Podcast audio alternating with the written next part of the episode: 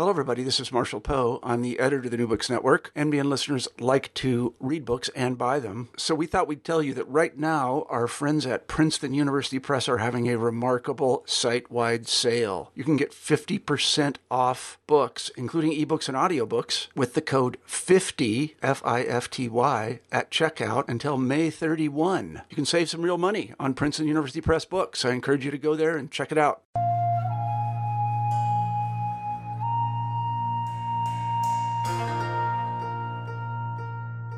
Hello, and welcome to New Books in Buddhist Studies. I'm Connie Kasser, your host for today's show, and today we're going to be talking with Dr. Ruth Gamble about her book, Reincarnation in Tibetan Buddhism, The Third Karmapa and the Invention of a Tradition, published by Oxford University Press. Dr. Gamble is currently the David Myers Research Fellow in the Department of Archaeology and History at La Trobe University. Ruth, welcome to the show. Hi, how are you going?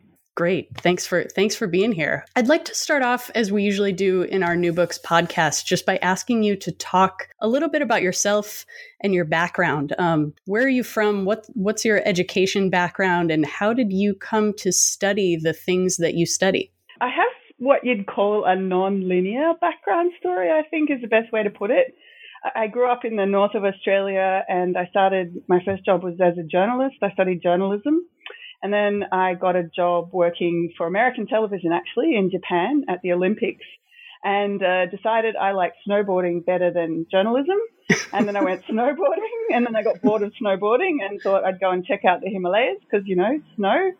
And when I was there, I got interested in Tibetan language as well as interested in Tibetan Buddhism. And I did an interpreter's program in Dharamsala, learnt Tibetan, and then moved back to Australia and worked as an interpreter for a Tibetan Geshe.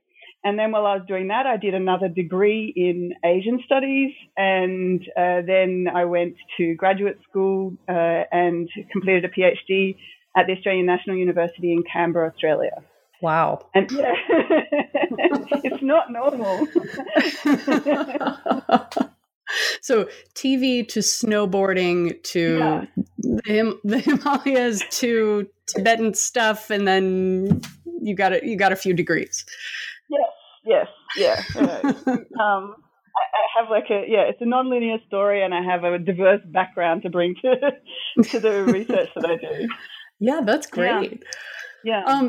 So I'm curious, how did this book, Reincarnation in Tibetan Buddhism, come about? Where did this come from? It's a result of my PhD research, but there's kind of an interesting story to that as well. I had started off thinking that I was going to write a thesis on Milarepa, Milarepa's life story and his poem, and then I found someone else had already done that, so I had a few gins.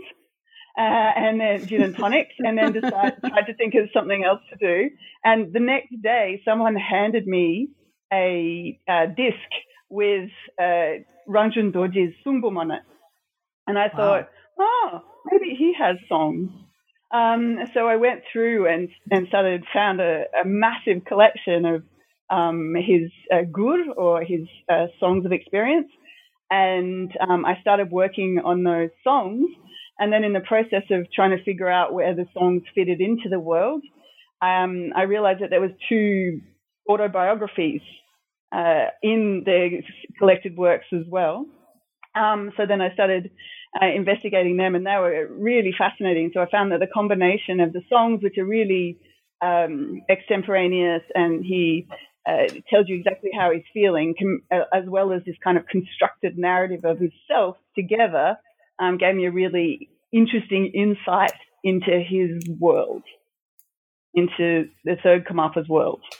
Okay. Yeah. Okay. So Oh, sorry. Go ahead. And then the idea of how you become a reincarnate, and the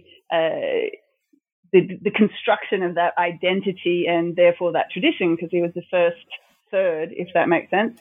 Was a dominant theme, or a predominant theme, in all of his writing. Yeah. Okay. So this came out of your PhD thesis, and it really kind of originated in your interest in looking at Rangjung Dorje's writings, and then kind of expanded beyond that to look at the broader kind of context? Yeah, the broader context for so the how his writing was situated, particularly first his songs or his poems, and then his life story, and then how that was situated, how that reflected his identity and the historical context in which they were written. Yeah. Mm-hmm. So for folks who haven't read the book, which I loved this book. I really loved this book. So I hope that everybody listening will go and buy this book and read it, because I loved this book. I really did. But for folks who don't know about Rangjung Dorje, could you just explain a bit about who he was and why he's so important?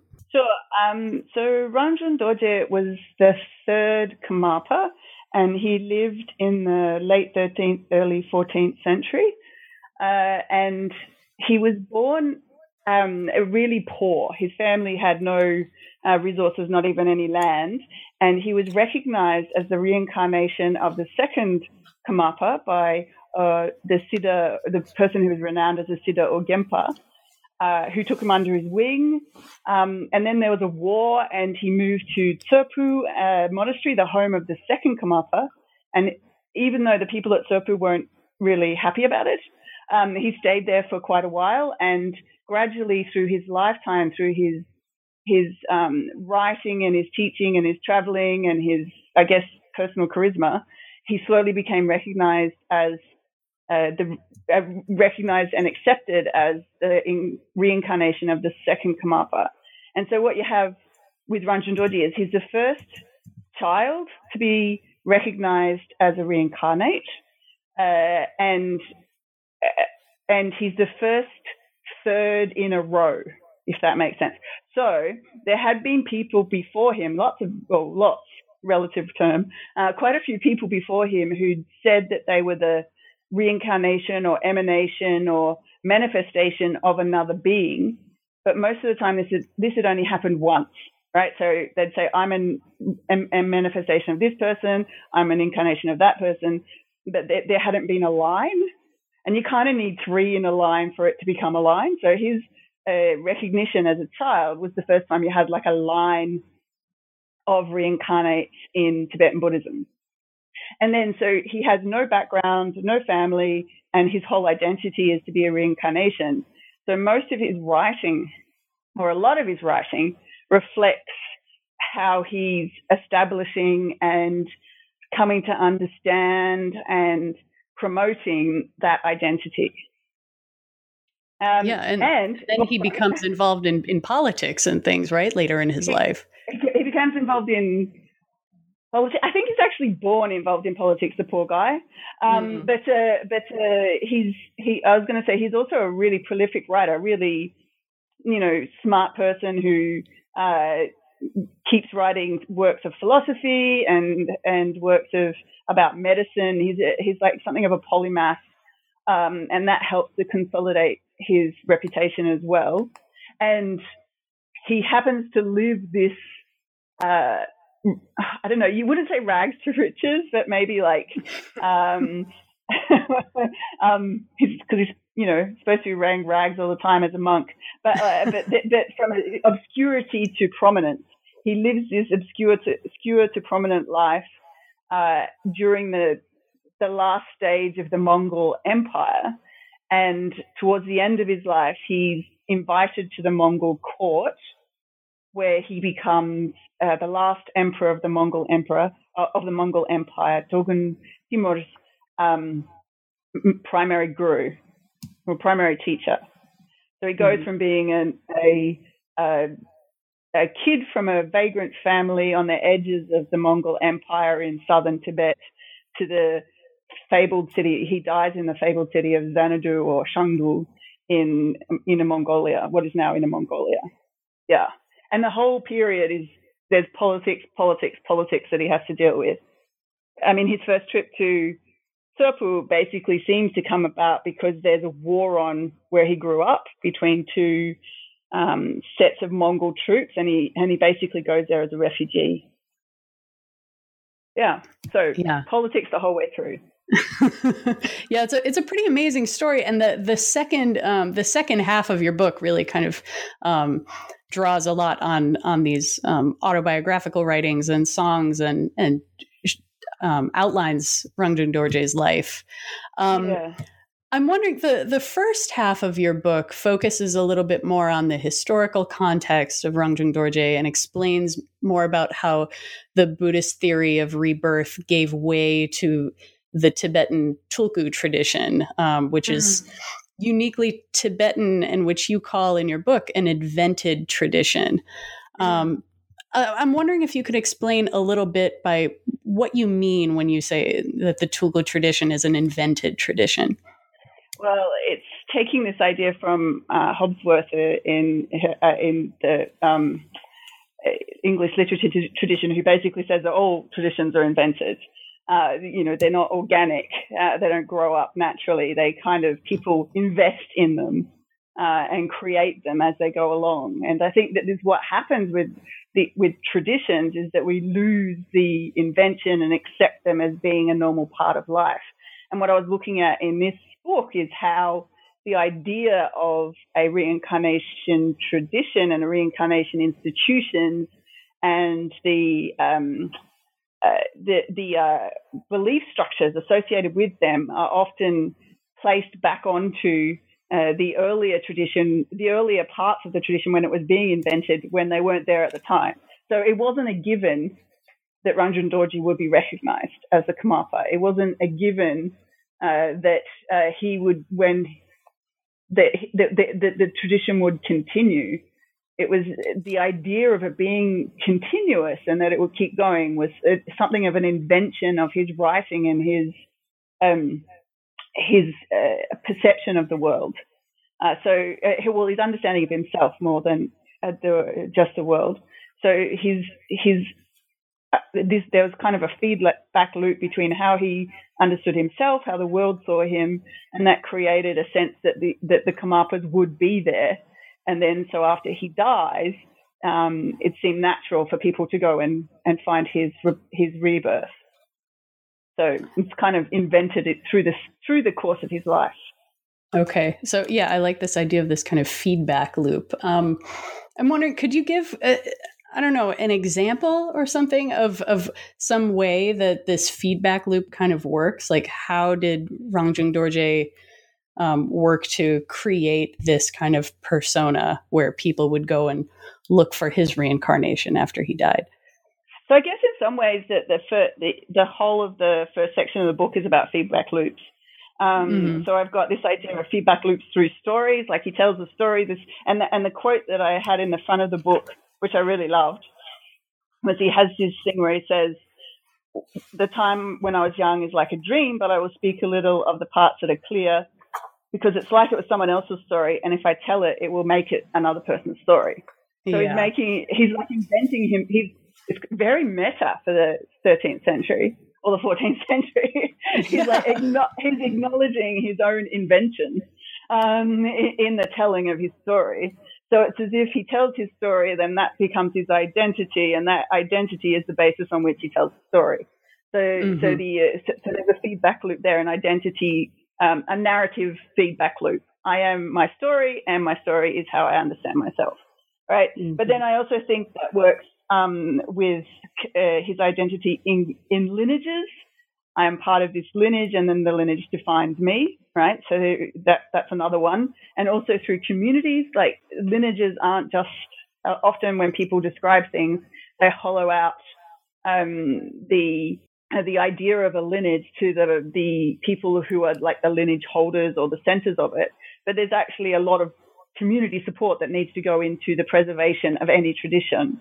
And so there's like a relational loop between the Karmapas and those that support them over the years as well. And the other thing that I'm really, really interested in is how that is emplaced. So how the idea of the idea of the Karmapas, the idea of reincarnation lineage, is very much a product of a place as well as a time. And so the Karmapa, the third Karmapa, Rangjung Dorje, spends a lot of time, invests a lot of ink. Even he says that I'm using a lot of ink to emplace the Karmapas in situations like in Serpa Monastery and their other and sacred sites and retreat centers. And he sets up the situation whereby his presence in these places sacralizes them, and their sacrality sacralizes him. That makes sense. So he makes them sacred by being there, and they make him sacred through their sacredness. It becomes another feedback loop. So they're happening all over the place. It's all kind of relational. The idea of being a tulku is a relational identity, and how do I put it? It's something that you work at, but something that people become aware of, and then they help solidify that identity as well. I think there was one about the. I'm trying to find the quote, but there was one he actually says. He does the same kind of meta-analysis of literature that transforms landscapes into sacred sites as he does about himself. And he says something like, I can praise this site and the praise makes it sacred, and then the sacred makes the praise sacred, and it goes round in circles. Yeah. So... yeah, these feedback loops are really interesting, thinking about, he's writing kind of intentionally and saying, okay, this is who I am. And then, that kind of reinforces the idea of who he is, and, these feedback loops with communities. And then I think the stuff that you're doing with space is really interesting too. I mean, as you just mentioned, you're focusing not just on time and the idea of, reincarnation lineages, but you're also talking about space and not just physical space, but also sacred space. Yeah. And there's this, and I think thinking of it in terms of a feedback loop is really, really interesting. I'm curious. I mean, you've already said a little bit, but I'm wondering if you could expand more on this idea of space and how did that become so important in this project? Just before I do that, I found the quote. Great. This will then become a site where reciprocal praise is performed between the sacred site itself and the actors who praise it repeatedly. For wherever there is praise, there is repetitive reciprocity. Wherever there is praise, it is repeated. All right, so that's great. That was one of the things I liked about him so much. He seems so. I think that the Karmapa would have made a really good marketer. Or it worked really well in advertising, hopefully for, good causes like, the environment or whatever. But he's really kind of aware of this personal creation and the way that words can be used to create identities and constructions of how people understand things in his own writing. It's fascinating. I find it fascinating. But, the idea of space was the main reason that I became interested in it. It was such a theme in the song, in his collection of songs, or Gur, these spontaneous songs that were really predominant in the Gamagagyu, but a lot of yogi traditions in Tibet, and because they're created in a situation, usually a kind of a tantric ritual or feast, they reflect a lot on where they're being created. So they describe where he is. They use the environment as kind of metaphors for trying to get to higher truth or whatever it is. They're a really predominant theme, and It struck me when I was reading them that in some ways that the poems are like the descriptors and the spatial aspect of his story. So the idea of space, I got the idea of focusing on the space and the environment in which he was operating by his songs of experience, which are part of the yogi traditions of Tibet, that the yogis would sing songs, usually extemporaneously, and because they were singing them spontaneously in an environment, they would usually use that environment as metaphors or reflect on it when they were singing. So the idea of the environment and the place he's in becomes a dominant theme throughout all of his songs. And so that made me think about how we understand space in history, because we don't usually, we tend to have more about this happened, then this happened, then this happened, rather than the space in which it happened. And it struck me that the songs told us about space, and the life stories, the Namta, they focus on time. So they say, this happened, then this happened, then this time happened. And they only have like a really brief descriptions of the environment. So he'd say, I went to Lhasa, and then this and this and this and this and this happened. You don't get a description of Lhasa in most Tibetan biography. But the songs, on the other hand, have these big descriptions of place. And I was thinking that one of the most popular of these biography tradition, Milarepa's songs, they actually have both. The narrative is interrupted by songs where he reflects on where he is. So you get this time-space flicking between the two throughout that narrative. And so what I had in the text that I was working with was, in Rangjung Dorje's text, was all space in the songs and then all temporality in the life stories. And so the distinction between the two of them was really stark, whereas it may not have been if they'd been blended together.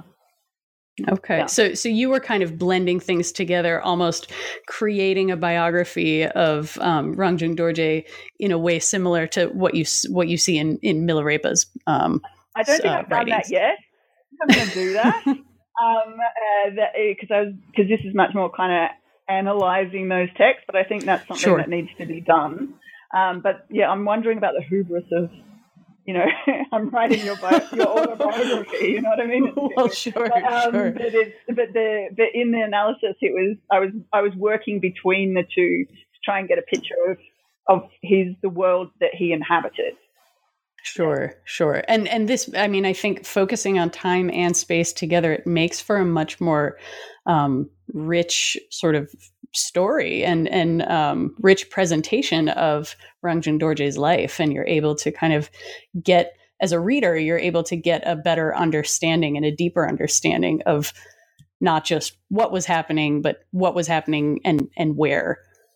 Yeah, I think maybe this comes from snowboarding, right? Because before I was a snowboarder, I was a skateboarder, right? And you have this thing of everywhere you walk, you're seeing different paths to take, and right, you have to find your line, right? Exactly. Yeah. So you're always looking at the environment, trying to see paths down it and how you can get around it. And I think that, I'm too kind of broken to keep, well, not snowboarding. I'm not broken enough to stop snowboarding.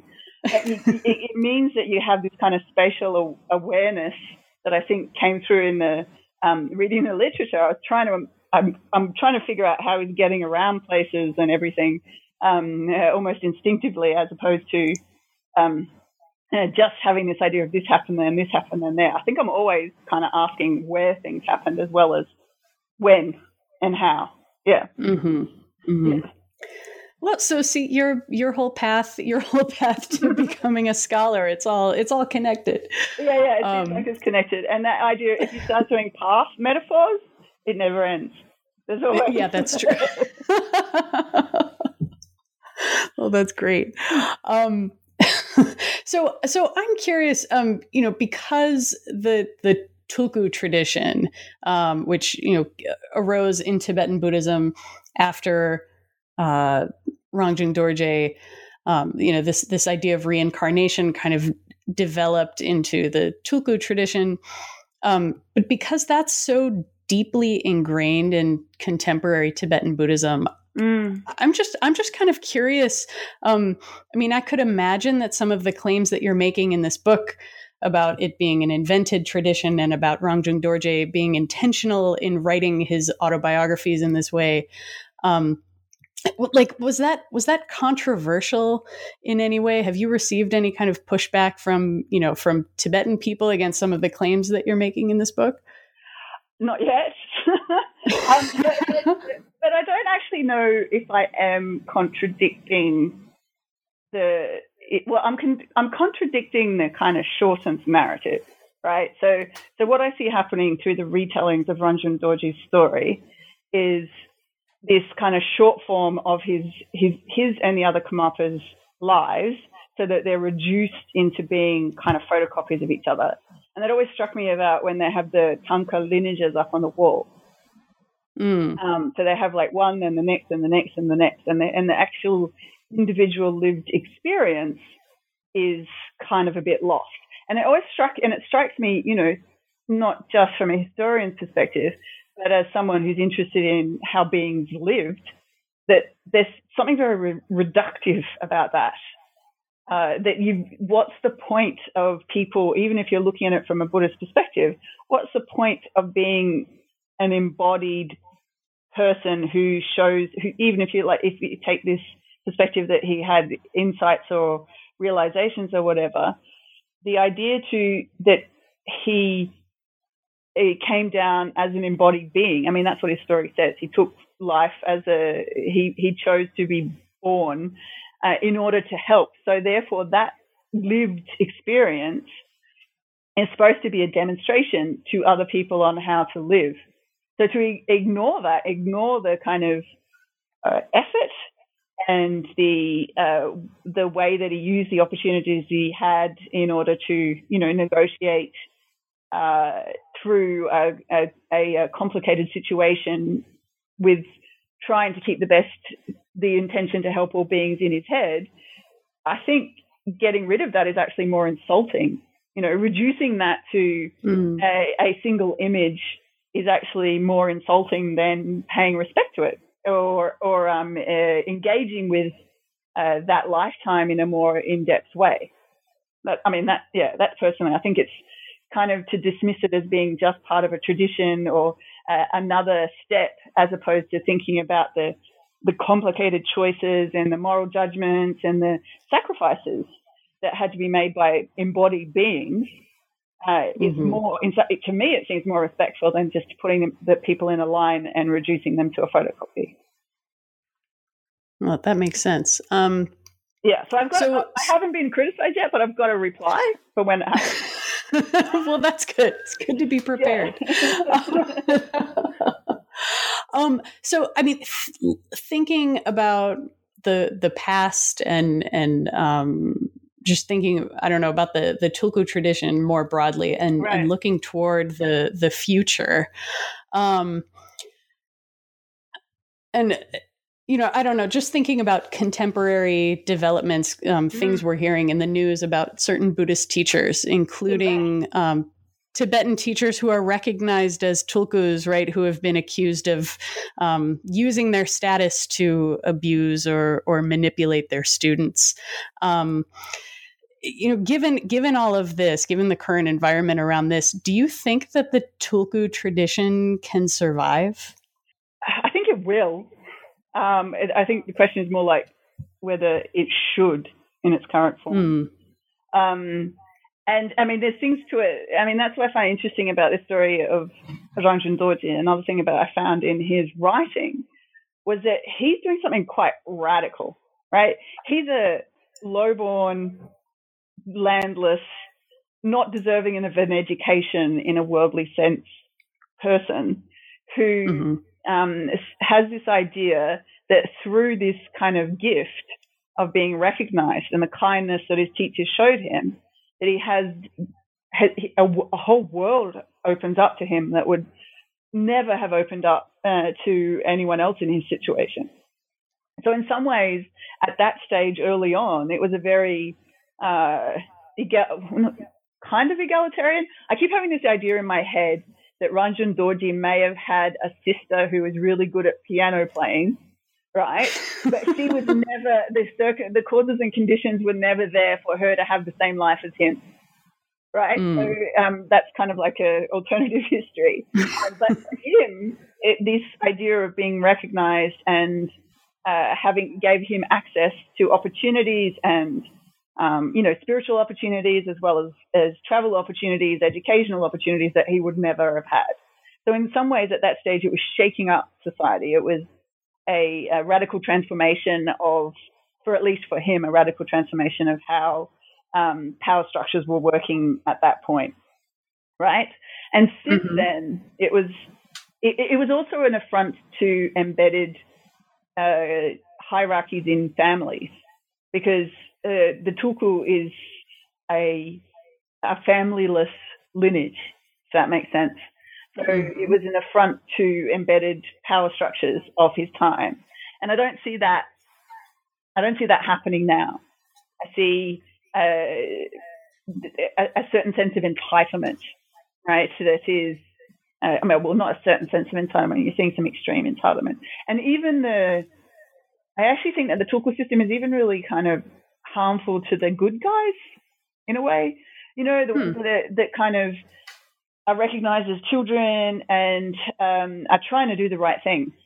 Like I remember I used to work as an interpreter while I was at graduate school and doing it as well. And I remember one Tulku saying to me, he'd had to go and deal with someone who was being really dodgy. You say dodgy in America? Yeah. Okay.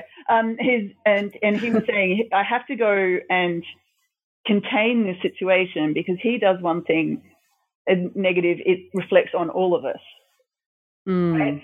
So it's like a communal reputational thing as well as individually. And I remember thinking that he was trying to do the right thing, but this whole system was imprisoning him as well. And it's a strange situation because on the one hand you get all of this, it gives you privilege, and for some people that becomes like a burden of responsibility, and for other people, which is not easy.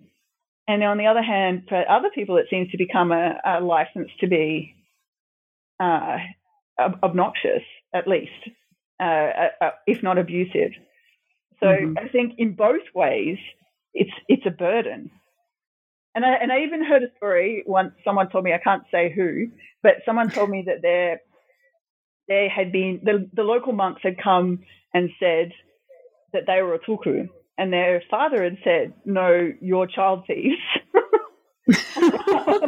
You're not taking my son." And go away. And I was like, wow, they said that to the monastery? And he said, yeah, because there was this idea that even if you have special qualities, that being in that situation isn't necessarily the best way for them to come to the fore. Which I just found fascinating. And that kind of speaks to something else about it, and I'm ranting on here, apologies, is that... No, it's all right. As an interpreter, I think some of what we're seeing in these abusive situations is a misreading of how the Tulku system worked within Tibet, right? So there was a lot more restrictions on their behaviour than there is in the West. And in some ways that actually remind me of like drunk Australians in Bali, or I'm guessing drunk Americans in Mexico.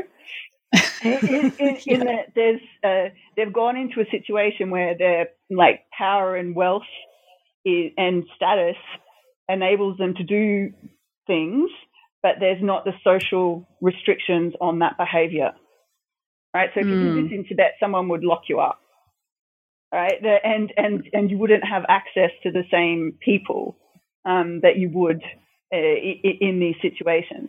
You know, it's a I gave a talk once because I had this strange situation. I've interpreted for about 7 different Tulkus and Lamas and Geshes and so on, and 6 of them gave me instructions on how to deal with sleazy teachers. Wow. Right? Yeah, 6. Wow. And the other one was just so kind of otherworldly that it was, he wasn't really on our plane. It wasn't something that would have been invested in. But all of them were saying, in Tibet, if you wouldn't be in a vulnerable situation like you are as an interpreter, you would have your family, you would have lots of protection, the relationships between people are negotiated much more. but you're very isolated. So you need to, and they gave me like, I can't remember them off the top of my head, but they told me sutras to quote and lines to use if someone said that, you know, that they're awakened and we should have tantric sex. And I was supposed to say, well, you may be awakened, but I know I'm not. Wow. So I was breaking my vows. And so there was this whole, they all told me stories that I could tell to protect myself.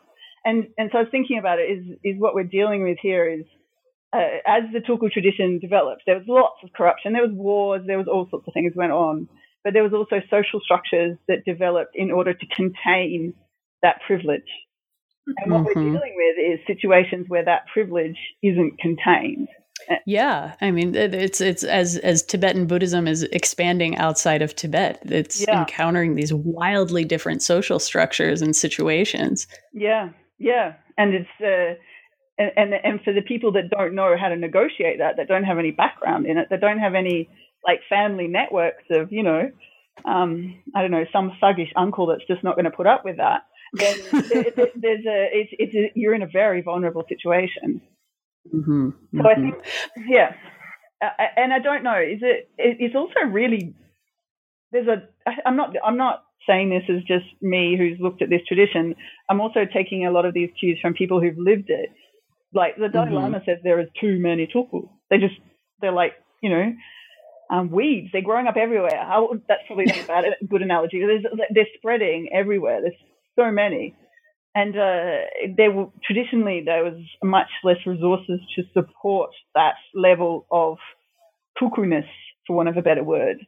So that's one issue, and the other issue is that it's a very different world, and it means that, you know, keeping people in a situation where their life choices are decided at age 3 is very intensely problematic. And then they're also, you know, there's all things about them being like not just as abusers but as abused and things as well. So it's very different from what I'm looking at historically. What I looked at historically, it's a very different. Yeah, it's a very different situation than the situation that Rangjung Dorje grew up in. Yeah, and at that stage, I mean, it wasn't completely radical, but it was a break. It was a development that loosened society as opposed to tightening patriarchy.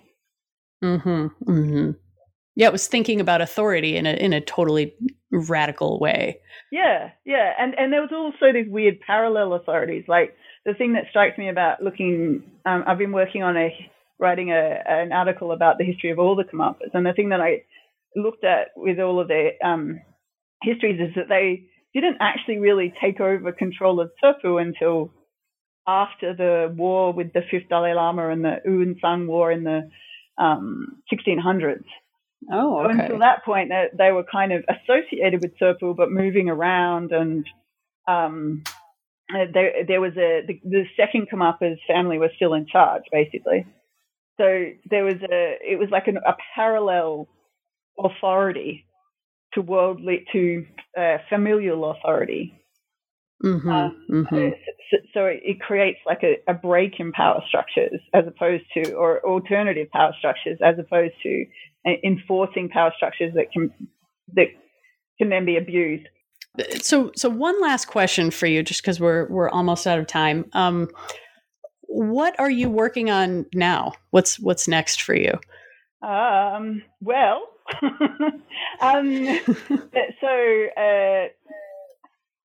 found a poem in the Third Karmapa's work, which was about a famine. And he describes a famine that was so intense that there was cannibalism, and blames the famine on the troops that have come in and destroyed the soil. And this really struck me. I was like, that's insane. Wow. Yeah, really intense, really... descriptive and very material, and that's led me off on this whole other thing about looking at the materiality of the history as well as the space. So I've been transforming myself into an environmental historian after being inspired by Rangjung Dorje, and I'm currently writing a environmental history of the Yarlung Tsangpo River. Okay. And looking at the impacts that humans have had on it and its role in shaping the human communities in Tibet. And I'm actually using his poems and descriptions as well as other people's poems and descriptions of the river and everything from Dunhuang documents to pollen samples to tracking the dams on the river and so on. So like a long history of the Yarlung Tsangpo from when it was formed by the two continents smashing into each other up until today when it's being dammed. That's my current project. Wow. So like a biography of the river. Yeah. Literally a biography of the river, like how it's graphing its biology. Yeah. Wow. That's great. That's fascinating. So it's, yeah, and some of that is also how people understand the river, what they believe about the river, how they conceptualize it, and how its presence is used as a metaphor in religious writing and spiritual understanding and that sort of thing too.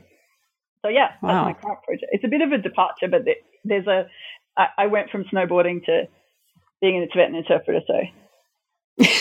So maybe this is a little more closely related. But it seems like it's all connected. Now I'm always going to think about Rangjung Dorje as a snowboarder, snowboarding through Tibet. So. I actually once, when I went from snowboarding to live in India, I had a chat to a guy called Dogden Amten, who'd been amazing meditator his whole life. And he said, I had to explain snowboarding to him. And then I got to the end of describing it in Tibetan with the snow and everything. And then he said, why? And I said, question. And then he's like, get back to me when you can do it without a board. So... Oh, yeah. That's great. so I think maybe, yeah, Ranjan Dorje could do some stuff without a board that I can't. That's probably true. Or could do, yeah. Well, Ruth, it was really great talking to you today, and I appreciate you taking the time to talk about your book. No, thank you. That was great fun. That was Ruth Gamble, author of Reincarnation in Tibetan Buddhism, The Third Karmapa and the Invention of a Tradition, published by Oxford University Press in 2018. You can find out about more new books in Buddhist studies and other subjects by visiting newbooksnetwork.com or by searching for New Books Network wherever you get your podcasts.